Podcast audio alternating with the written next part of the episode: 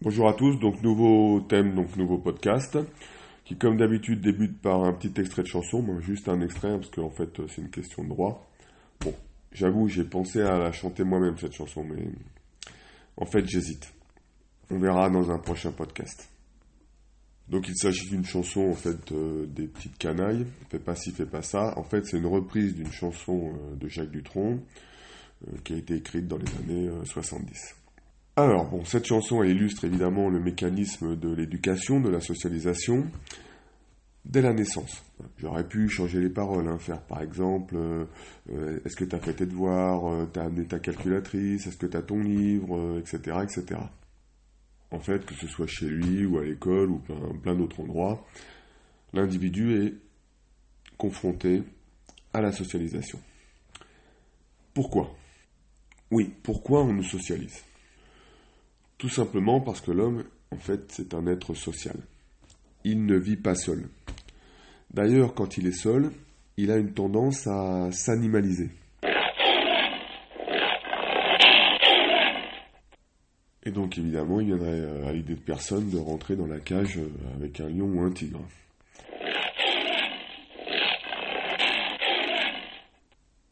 Il est donc nécessaire, pour que l'homme ne s'animalise pas, de lui donner la capacité à vivre en société. Il va devoir être éduqué, socialisé. Donc la socialisation, qu'est-ce que c'est? C'est un concept sociologique d'apprentissage de ce qu'on appelle des normes et des valeurs. Les valeurs, ce sont les grands principes, les grands idéaux dans une société, comme par exemple le respect, la liberté, l'amour. Mais les valeurs sont souvent des concepts un petit peu abstraits. Donc on va y adjoindre des normes qui vont permettre de mieux appréhender euh, le sens de la valeur et le comportement que l'on doit avoir autour de cette valeur. Par exemple, euh, les normes, donc ce sont les règles. Euh, pour le respect, la valeur, la norme sera euh, dire bonjour, dire au revoir, dire merci. La société va aussi socialiser à des manières de penser, d'agir, des rôles. Qu'est-ce qu'être un élève Qu'est-ce qu'être un ami, un père, un mari, une femme, une sœur, etc. Donc dès la naissance, les enfants vont donc avoir un, apprentissage qui va leur permettre d'intérioriser les normes, les valeurs, les rôles. Alors intérioriser, ça veut dire en faire, en fait, ça veut dire s'approprier les choses, les faire siennes. Et on les fait tellement siennes qu'on a presque l'impression qu'elles sont naturelles. Alors qu'évidemment, euh, aucune norme valeur euh, n'est universelle. Euh, donc cette socialisation, elle peut être tout à fait différente selon les sociétés, selon les cultures, selon les catégories sociales. Et d'ailleurs, cette socialisation euh, peut être explicative euh, des différences de comportement entre les individus, que ce soit entre les hommes et les femmes, entre d'individus d'une culture par rapport à une autre culture, ou des ouvriers par rapport au cadre, par exemple. Il y a évidemment des différences de socialisation entre les différents pays, les différentes cultures, mais il y a aussi des différences de socialisation à l'intérieur même euh, d'une société. Euh, c'est ce qu'on appelle euh, la socialisation différenciée. elle peut être différenciée selon les genres, hein, le masculin, le féminin, ou elle peut être aussi différenciée selon le milieu social. Bon, évidemment, là, on fait référence à la catégorie sociale par exemple, euh, entre euh, les agriculteurs euh, et les cadres, par exemple, ou alors les ouvriers et les chefs d'entreprise. Bien qu'elle ait beaucoup évolué, la société aujourd'hui hein, en France socialise encore les filles et les garçons de manière différente notamment parce que cette socialisation va tourner autour de ce qu'on appelle des stéréotypes, euh, bon, par exemple, euh, il est euh, communément admis comme stéréotype qu'une jeune fille serait douce, plutôt littéraire, alors qu'un jeune garçon serait plutôt fort, aventurier, scientifique. Alors bien sûr, hein, les stéréotypes peuvent parfois s'apparenter à des espèces de clichés, mais néanmoins, ces clichés sont encore persistants dans la société française. On voit bien, par exemple, vous allez voir au moment de Noël, quand on va regarder les catalogues, ben, on va avoir quand même des stéréotypes de jouets très forts pour les jeunes filles en ce qui concerne euh, l'univers euh, de la maison, euh, voilà, la petite dinette, le faux fer à repasser, le faux aspirateur. les garçons vont être centrés sur des jeux d'héros, d'aventuriers, de construction. Donc la socialisation différenciée est encore présente. Évidemment, hein, ce n'est pas sans conséquence. Hein, puisque la socialisation va modeler les comportements, donc ça va aboutir par exemple à ce que j'ai dit, le stéréotype de littéraire, de plus douce, euh, à une orientation scolaire qui va être sexuée, à des métiers sexués, à une répartition inégale des tâches euh, dans les couples. Donc les conséquences sont très importantes, hein, et surtout que souvent, en plus, dans la socialisation différenciée euh, entre les filles et les garçons, il y a aussi des rapports de pouvoir qui vont s'exercer au travers des jouets d'ailleurs. Hein. Souvent, on va parler euh, d'un déguisement de docteur pour les garçons, ça sera plutôt le déguisement d'infirmière pour les jeunes filles. évidemment, euh, il y a des rapports hiérarchiques du coup. Hein. Le garçon est mis en avant hiérarchiquement de manière plus élevée que la jeune fille. On retrouve aussi ces rapports hiérarchiques de domination. Euh, par exemple, la jeune fille doit être une princesse, donc elle doit être belle. Euh, le garçon, il serait plutôt un héros, il va sauver le monde. Dans la littérature de, jeunesse, euh, dans les contes littéraires, on retrouve souvent donc euh, les jeunes filles dans des situations de princesse, mais qui ont souvent mis le monde dans une situation inextricable et ce monde va être sauvé par le héros, le jeune garçon, le jeune homme hein, qui va venir et sortir tout le monde, voilà, euh, de la difficulté dans laquelle euh, la princesse avait mis le monde. La cour de récréation aussi dans les petites écoles euh, est souvent le lieu d'une socialisation différenciée, où l'expression des normes de jeu sont différentes pour les filles et les garçons. pas les mêmes jeux, jouer à la marelle, jouer à l'élastique ou euh, faire du foot, euh, ce n'est pas la même chose. Et on voit aussi ces rapports de domination dans la cour de récréation. On voit que ce sont les garçons qui occupent la cour de récréation. Ils, occupent la quasi-totalité de la cour de récréation dans des jeux euh, actifs, alors que les jeunes filles sont souvent mises à la périphérie de la cour, dans des jeux plus discrets, plus sages. Bon, bref, vous avez compris, donc les stéréotypes sont encore bien présents. Il y a aussi dans nos sociétés euh, une socialisation différenciée selon les milieux sociaux. Évidemment, euh, quand on va naître dans une famille d'ouvriers, de cadres, ça ne va pas être tout à fait la même chose en termes de langage, en termes de pratiques culturelles, euh, d'accès global à la culture. Les activités seront différentes, les goûts seront différents. La nourriture ne sera pas la même, ce qui fait qu'après, plus tard, lorsque euh, un ouvrier euh, va euh, au restaurant et qu'il a le sentiment d'avoir bien mangé, que c'était un bon restaurant, cela ne veut pas tout à fait dire la même chose que lorsqu'un cadre va dans un restaurant et que lui aussi, il a le sentiment d'avoir bien mangé, que c'était un bon restaurant les normes pour les milieux sociaux ne sont pas tout à fait les mêmes. Alors là aussi, hein, ça a un certain nombre de conséquences. Euh, donc évidemment, on a parlé du langage tout à l'heure, de la socialisation différenciée des milieux sociaux. Donc ça va entraîner, bon, par exemple, des parcours scolaires, des orientations scolaires, voire des réussites scolaires différentes. Les fils d'ouvriers ne font pas le même type d'études que les fils de cadres. Euh, ni dans la nature, ni dans la durée. Hein. Globalement, les fils d'ouvriers font des études plus courtes que les fils de cadre. La réussite scolaire n'est pas la même. La probabilité pour un fils de cadre d'avoir le bac est plus forte que celle d'un fils d'ouvrier. Donc évidemment, ce sont des inégalités pour lesquelles il faut lutter ou que l'école essaye de mettre en place des choses pour compenser ces inégalités, mais elles sont encore présentes dans la société française d'aujourd'hui. Elles trouvent leur source dans la socialisation. Donc deux sociologues français ont travaillé euh, fortement sur euh, l'explication de ces inégalités. C'est euh, Pierre Bourdieu et Raymond Boudon. Alors pour Bourdieu, donc les familles, les, donc les enfants sont dotés de ce qu'il appelle un capital économique, un capital culturel et un capital social. Et évidemment, le capital culturel est fortement lié à la socialisation.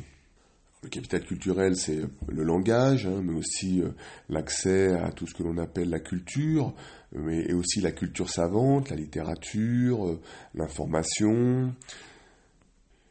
Et donc, toutes les familles euh, n'ont pas accès au même capital culturel, ce qui fait des inégalités, puisque l'école, globalement, va plutôt valoriser un capital culturel qui va être plutôt élevé, Évidemment, le langage soutenu hein, est celui de l'école, donc les enfants de cadre euh, s'en sortent mieux dans la compréhension d'un langage soutenu que les enfants d'ouvriers.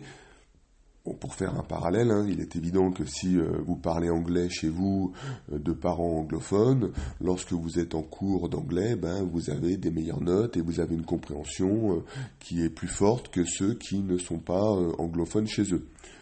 Ben, c'est la même chose pour un langage soutenu qui serait couramment utilisé à la maison et donc qui serait le même que celui qui est euh, couramment utilisé à l'école. Le capital euh, économique aussi a un rôle. Hein. Le capital économique, ce sont évidemment les revenus de la famille, le patrimoine, et euh, tout le monde n'est pas doté en revenus de la même façon. Hein. Notre société est inégalitaire. Et cela peut aussi faire des différences scolaires. Hein. Il est évident que euh, lorsqu'on est dans un habitat, dans un quartier euh, plus calme, avec une chambre individuelle, ben, c'est plus facile euh, pour la réussite scolaire. Si on part en vacances plus souvent, on est aussi plus reposé, c'est plus facile pour la réussite scolaire.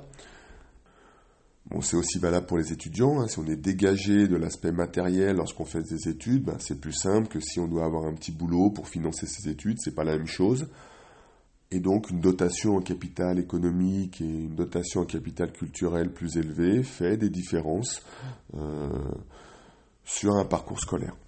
À cela se rajoute pour Bourdieu le capital social, c'est-à-dire ce qu'il appelle les, réseaux. Euh, évidemment, euh, les euh, milieux les plus aisés sont ceux qui ont les réseaux, qui vont leur permettre ben, peut-être d'intégrer une école plus prestigieuse, d'avoir un stage plus facilement, d'avoir des amis qui peuvent aider plus facilement. Raymond Boudon, lui, part des stratégies des acteurs, donc en fait la stratégie des familles, stratégie des élèves. Et il explique évidemment que ces stratégies sont faites dans un contexte social, de socialisation aussi, et que ces stratégies aboutissent à des choix, des orientations différentes.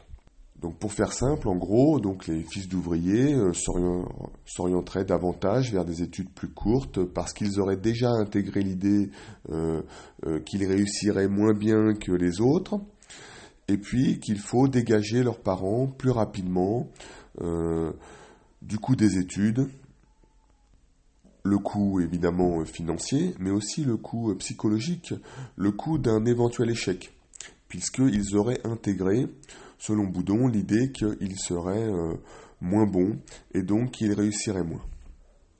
Donc, vous voyez, la socialisation est un mécanisme important qui peut avoir des conséquences très importantes sur les comportements et la vie des individus. Alors ce mécanisme de socialisation va se faire en deux grandes étapes. D'abord ce qu'on appelle la socialisation primaire, c'est-à-dire la socialisation dans l'enfance. Alors qui socialise dans l'enfance? Alors principalement la famille, l'école, les pères, hein, ce qu'on appelle les pères, c'est-à-dire les semblables, les amis par exemple. C'est ce que l'on appelle les instances de socialisation. Évidemment, elles sont primordiales, très importantes, et les configurations, par exemple familiales, peuvent avoir un effet sur la socialisation. Ce n'est pas tout à fait la même chose d'être dans une famille monoparentale, hein, quand il y a un seul parent avec les enfants, ou alors une famille recomposée. Euh, le rôle des grands-parents est aussi très important. Le rôle des amis aussi, hein, les pères. Hein. Certains, même sociologues, parlent de tyrannie des pères, pour en gros expliquer que les comportements dans le groupe des pères sont très très contraints. L'individu, certes, est autonome, mais il est contraint par le groupe. Hein. par exemple, dans le groupe des adolescents, hein, les contraintes, les codes vestimentaires sont très présents et l'individu, évidemment, pour s'intégrer au groupe, va devoir s'y soumettre. Alors, la socialisation ne s'arrête pas non plus dans l'enfance ou dans l'adolescence. Hein. L'individu va être confronté à une socialisation tout au long de sa vie. C'est ce qu'on appelle la socialisation secondaire. En effet, à plein moment de sa vie, hein, l'individu va devoir se réadapter, réintégrer de nouvelles normes. Au travail, en couple par exemple. On parlera donc de socialisation professionnelle ou de socialisation conjugale au travail, hein, il est évident qu'il peut y avoir un aspect, euh, un code vestimentaire tout à fait différent euh, des études, par exemple. Il peut aussi y avoir un langage différent. Hein. le langage qui va être utilisé par les jeunes, euh, wesh, alors, poteau, etc., ne peut pas être utilisé dans le milieu du travail. Donc l'individu va se réadapter à de nouvelles normes. Dans le cadre de la socialisation conjugale, c'est la même chose. Hein. Être célibataire, avoir une vie de célibataire, ce n'est pas tout à fait les mêmes normes que lorsqu'on est en couple. Donc les individus vont devoir se réadapter. Hein. Qu'est-ce qu'être un mari? Qu'est-ce qu'être une femme? Quelles normes je dois avoir quand je suis en couple? Puis plus tard, après, avec l'arrivée des enfants, même chose. Hein. De nouveau, il faut se réadapter. On va changer de rôle, on devient père, on devient mère il faut intégrer de nouvelles normes. Alors évidemment, hein, même si l'objectif de la société c'est que tous les individus soient conformes, que tous les individus aient la capacité à vivre ensemble, donc est intégré globalement les mêmes normes et les valeurs, euh, la socialisation n'est pas un dressage. Hein. Euh, l'individu, dans cette socialisation, que ça soit au moment de la socialisation primaire ou secondaire, va avoir une part active dans cette socialisation. Les individus, évidemment, ont une part active dans l'acceptation des normes. Et c'est en ce sens qu'ils vont être singuliers. Ils vont construire chacun, dans le cadre d'une socialisation, leur propre personnalité. Néanmoins, la sociologie nous enseigne que la socialisation euh, pèse euh, sur l'individu, sur son destin social. Il y a, euh, on constate des phénomènes de reproduction sociale la probabilité, euh, si on parle des milieux sociaux, d'un fils de cadre de devenir cadre, elle est plus forte qu'un pour un fils d'ouvrier de devenir cadre. C'est la même chose lorsqu'on a des parents diplômés, la probabilité d'avoir un diplôme euh, élevé est plus forte que si les parents ne sont pas diplômés. Il y a aussi encore dans la société des phénomènes de ce qu'on appelle l'homogamie sociale, c'est-à-dire en fait on va se marier globalement avec quelqu'un qui est proche ou identique socialement. Effectivement, euh, le, mythe euh, de Cendrillon qui épouse le prince charmant ben, est un mythe. Les cadres euh, vivent ou épousent majoritairement des cadres. La même chose pour les ouvriers et les ouvrières. Et la socialisation, bien évidemment, est explicative de tout ça. Les gens vont s'accorder euh, majoritairement avec des gens qui ont les mêmes goûts, les mêmes normes, les mêmes valeurs, les mêmes comportements, les mêmes façons de penser. Et puis aussi, euh, ils vont fréquenter des lieux particuliers. Hein. La société effectue une sorte de tri social. Les cadres fréquentent certains lieux, les ouvriers fréquentent d'autres lieux. Donc en fait, les cadres et les ouvriers, ils ne se rencontrent pas ni dans le travail, ni dans les études, ni dans le quartier. Donc, en quelque sorte, la socialisation entraîne une forme de destin social sur les individus. Mais, mais, mais, mais, mais bien sûr, évidemment, il y a aussi des trajectoires improbables. Il y a des trajectoires individuelles singulières. cela signifie que même s'il y a des tendances sociologiques lourdes, tous les destins individuels sont possibles. Certes, ils sont marginaux, mais ils sont possibles. C'est le cas, par exemple, de la chanteuse Camille, je ne sais pas si vous connaissez, euh, qui, euh, par exemple, est une fille d'écrivain, de professeur, qui a fait des études au lycée Henri IV de Paris, euh, Hippocagne, Cagne, Sciences Po, donc écoles prestigieuses, hautes écoles, et qui ensuite s'est tournée vers une carrière artistique. Alors qu'au départ, ce n'était pas son destin social. Voilà, fin de ce podcast. À bientôt.